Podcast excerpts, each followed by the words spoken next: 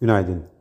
Mevsimsellikten arındırılmış reel kesim güven endeksi Ekim ayında bir önceki aya göre 1.1 puan azalarak 103.3 seviyesinde gerçekleşti. İmalat sanayinde kapasite kullanım oranı Ekim'de %77.4 olarak gerçekleşti.